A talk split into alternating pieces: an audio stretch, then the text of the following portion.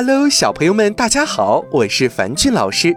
今天樊俊老师给大家带来的故事是《蝴蝶花》。早晨，娟娟睡醒了，她见妈妈不在，就自己穿好衣服，爬下了床，穿上了鞋子。她拉开窗帘，呵，太阳公公露出了红彤彤的脸。小鸟在树枝上叽叽喳喳地说话呢。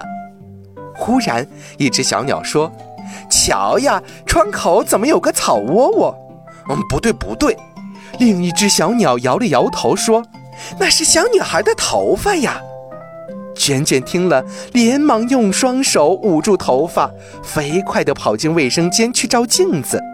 她看到自己的头发真的是乱蓬蓬的，就拿起一把梳子梳呀梳，梳得整整齐齐的。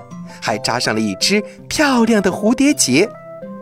娟娟回到了窗口，一只小鸟看见了，拍拍翅膀，高兴地说：“啊，瞧，窗口有一朵美丽的蝴蝶花。”错了，错了！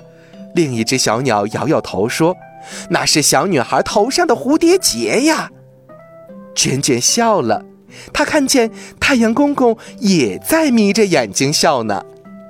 小朋友们。